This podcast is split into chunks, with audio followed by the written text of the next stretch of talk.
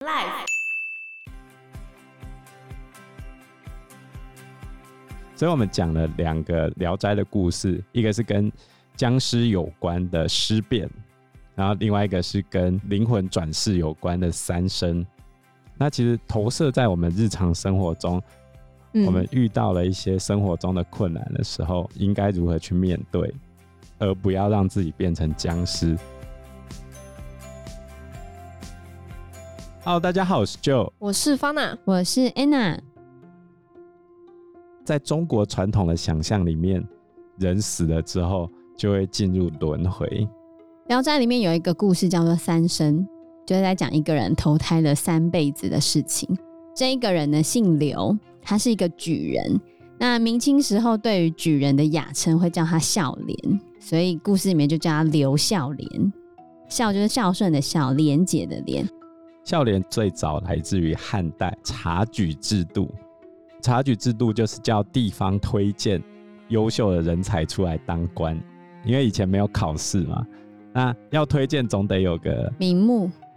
标准啊、哦，对，有个东西可以让你来推荐的。那第一种就是孝子，就是非常孝顺的，孝顺孝到出名的。然后再第二种就是廉洁的官吏，吏算是比较小的官员，就是等于是在政府里面工作的一些小公务人员，嗯，来把他推荐出来变成官，有点类似我们现在的，如果以学校来说的话，就是从干事变成校长。或者是更高的职位，把他拉上去变官这样子，嗯、后来就成为一个雅称啊。那这个刘孝廉呢？他说他可以记得他前生的经历，他曾经把他前生的经历都清清楚楚的说出来，然后他就跟大家讲啊，说他前一世是个很有名望的读书人，可是他行为不端，就是他有做一些坏事情，然后六十二岁那一年他就死了。死了之后呢，阎王就召见他。阎罗王一开始召见他的时候，对他很客气，就是把他当成有名望的人这样子来去对待他，还给他坐。因为一般你看阎罗王的时候，可能普通人是跪着，可是他是有赐给他座位，好让他可以坐着，还有倒茶给他喝哦。然后他坐下之后呢，刘孝廉看到阎罗王茶杯里面的茶非常的清澈透明。然后他看到他自己杯子里面的茶却非常的浑浊，他就想，这个该不会就是迷魂汤，或者是俗称的孟婆汤？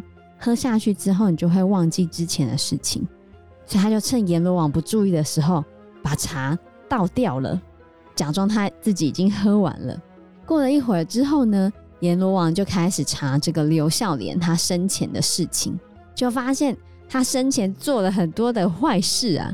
这时候。阎罗王就非常生气，气死了，然后就叫这些鬼差把他拉下去，罚他再来转世投胎变成一只马，然后接着就有一个厉鬼牵他走，走到一个大户人家之后，然后那个大户人家的大门门槛太高，他走不过去，然后正在犹豫徘徊的时候呢，鬼就用力打了他一下，害他跌倒在地上，他自己看了一看之后。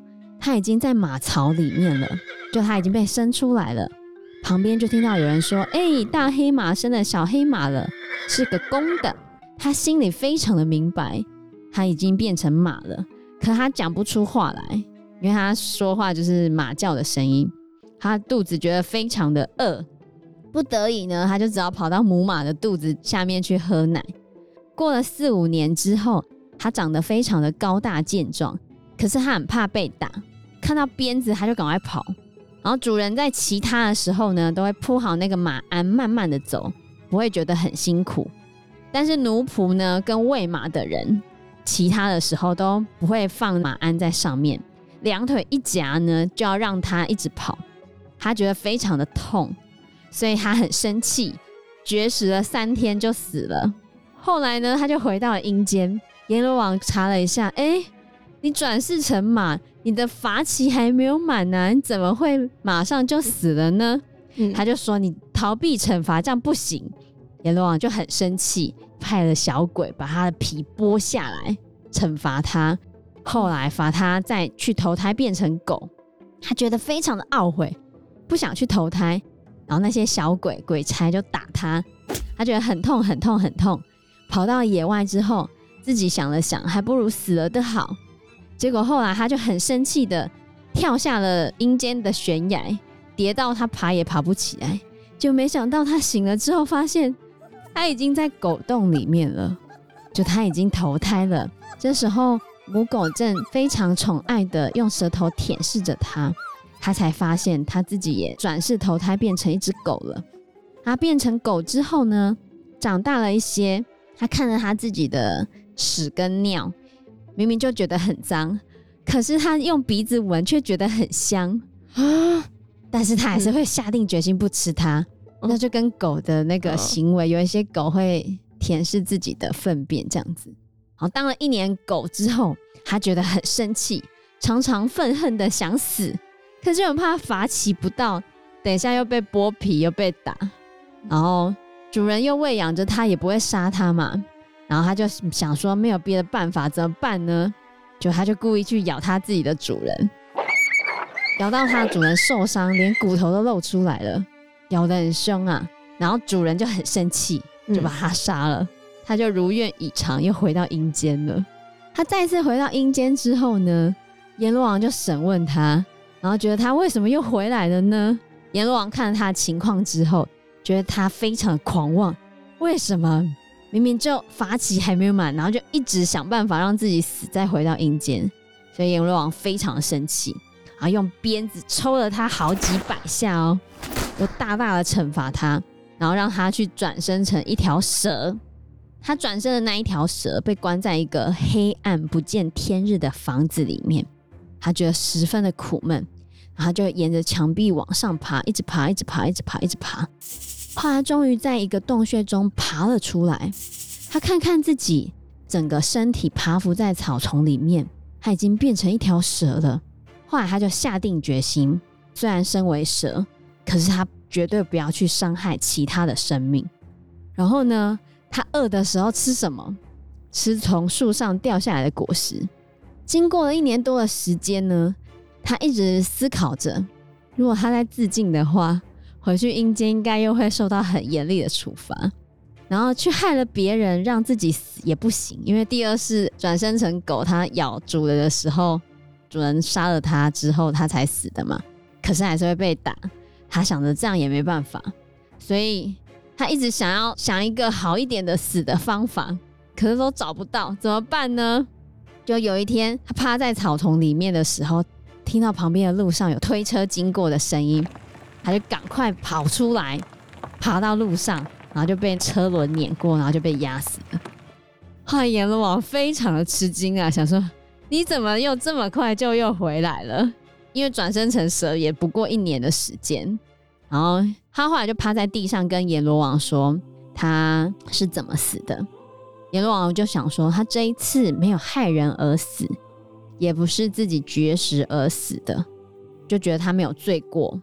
只是跑出来意外而死嘛，所以他就原谅了他，准许他在阴间期限满了之后再转世为人。所以他在转世为人之后呢，就是现在的刘孝廉了，就现在的举人。哦、所以他一生下来他就会讲话哦，然后他记忆力非常的惊人，过目不忘，一目十行。所以他考上了举人嘛，然后他考上举人之后，他就经常告诉别人。跟他讲啊，你在骑马的时候要把马鞍弄得厚实一点，因为你没有用马鞍的时候，你用你的脚夹着那个马的肚子这样子往前跑，马会非常的痛苦，比用鞭子抽还要难受。他就一直这样告诉别人。哦，这就是三生的故事。蒲松龄在最后他有讲话，他说：“披毛戴角的兽类。”可能原本就是有钱人，或者是之前的官，所以说呢，这些王公大臣啊，这些有钱人里面未必没有那些披毛戴角的衣冠禽兽，所以地位卑贱啊，或者是贫穷的人做了好事，就好像种下了树的根本，你就可以期待自己以后也许会有好的福报啊。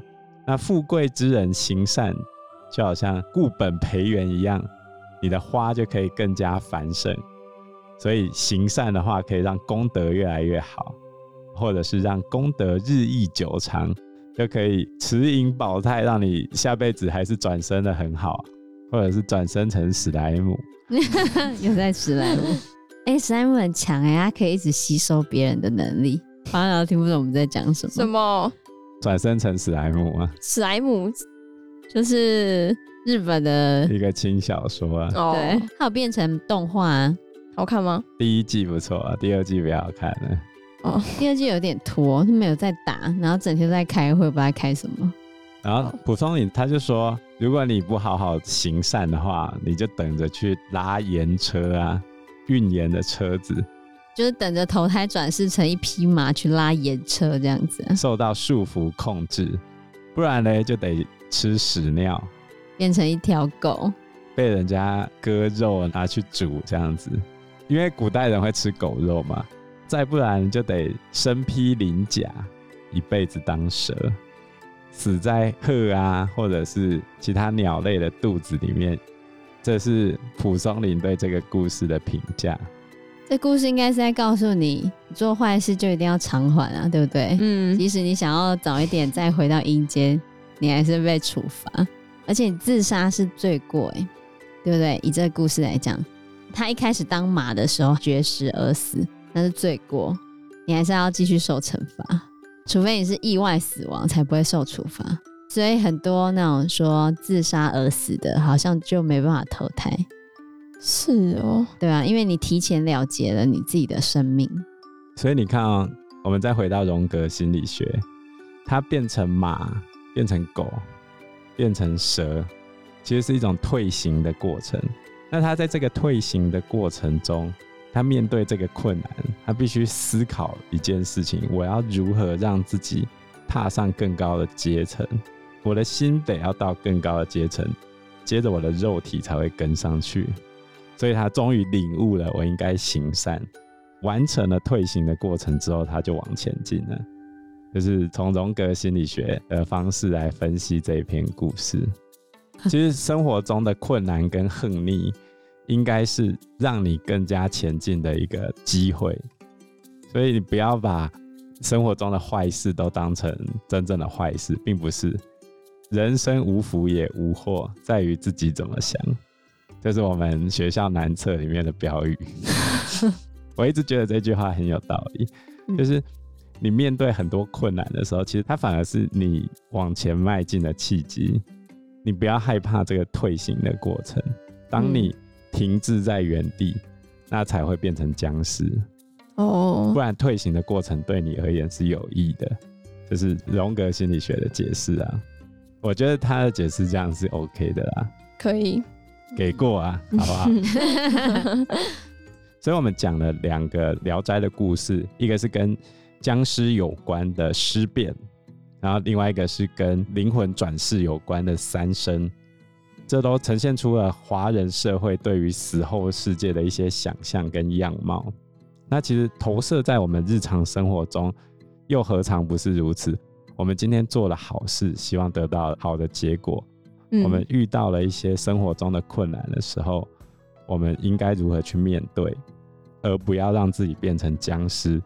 那巴娜听完这两个故事有什么看法呢？我觉得。我对荣格的解释比较想法，哎，像刚才说不要害怕退行嘛，可是我觉得这是这真的很难，因为有得必有失嘛，你不可能想要改变，但是又不失去任何东西，所以你不要把它当成失去啊，就好像你现在，就很难，就好像你分手了，你是从有男朋友的情况之下退行回。